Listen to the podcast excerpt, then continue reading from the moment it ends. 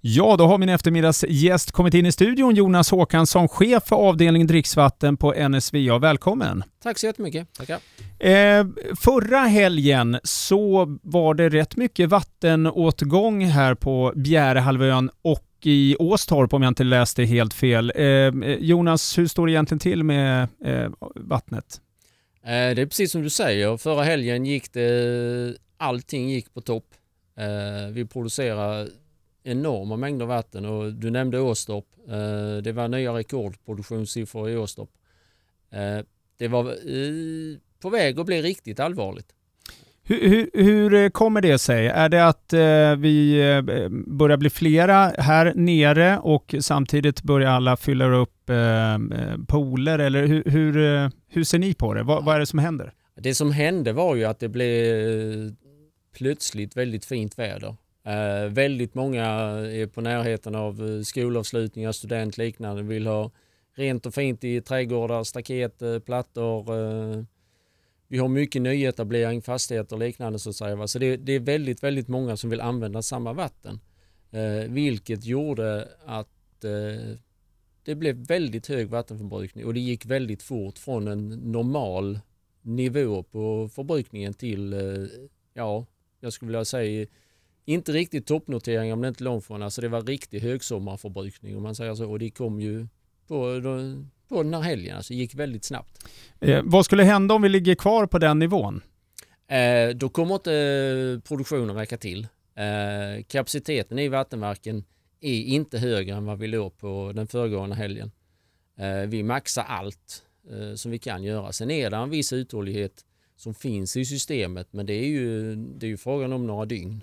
Men vad behöver vi? För vad jag förstår så är regn, det hjälper inte just nu utan det kom, regnet som kommer nu är, är flera mm. månader fram. Liksom. Är det inte så? Jo, det, så är det. Alltså regnet som kommer nu det, det, det hjälper växtligheten. Det hjälper inte på de nivåerna där vi plockar dricksvattnet. Eh, och eh, det är faktiskt inte så stora uppoffringar man behöver göra. Vi, vi har räknat lite på det fram och tillbaka. Tar du att varje person skulle spara en eh, 15-20 liter om dygnet, ja då är vi hemma. Då kommer vi att klara hela sommaren. Det är inte större skillnader så alltså, att säga. Så att det här med att man använder vattnet och fyller poolen och vad det är för något. Att vi, vi klarar det om vi fortsätter vara vattensmarta. Men eh, extrem förbrukning, alltså en eh, vattenspridare på en eh, gräsmatta eh, när det är 30 grader varmt och strålande solsken. Eh, nej, det, men det förstår, hoppas jag ju att folk förstår att det dunstar ju bort eh, 70% säkert. Det räcker nog inte nej. nej. Det är nog ännu mer som försvinner. ja, nej, men det trodde jag man fattade i dagsläget. Men det kanske man inte gör. Eh, vad har vi mer eh, för smart, smarta spara vatten-tips i vardagen? Alltså, det är mycket sådana här klassiska grejer. Ja, den här kranen som har stått och droppat nu i 14 dagar. Det är en packning som behövs eh, fem minuters arbete. Eh, fixa det, det blir väldigt mycket. Eh, stäng kranen när du borstar tänderna. Alltså bara där har du en, ehm, vad man räknar på, kanske 6 liter vatten om dygnet. Alltså där har du stora delar av med. Eh, fortsatta klassiska tips, eh, fulla tvättmaskiner, eh, full diskmaskin. Alltså kör vatten när du behöver. Men har du växtlighet och liknande, så du har den här japanska busken som du tvunget vill ska överleva. Ja visst, vattna den. Vattna den på morgonen, vattna den på kvällen. Eh, men inte mitt på dagen. Utan se till att använda vattnet på ett smart sätt så, så fixar vi detta tillsammans.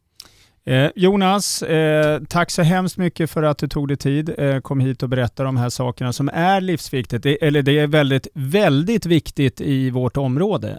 Och jag, jag, tänker mig att jag, vi kommer stämma av här lite längre fram och se om det har blivit någon effekt av det hela. Absolut, det hoppas jag vi gör. Jag vill bara tacka också för att utmaningen vi gick ut med efter helgen har gett respons. Vi ligger nere på nästan de nivåerna vi behöver nu. Några liter till per, per person. 10 liter till per person, 15 liter till per person. Då fixar vi sommaren. Det klarar vi ju, eller hur? Ja, tack så hemskt mycket igen Jonas.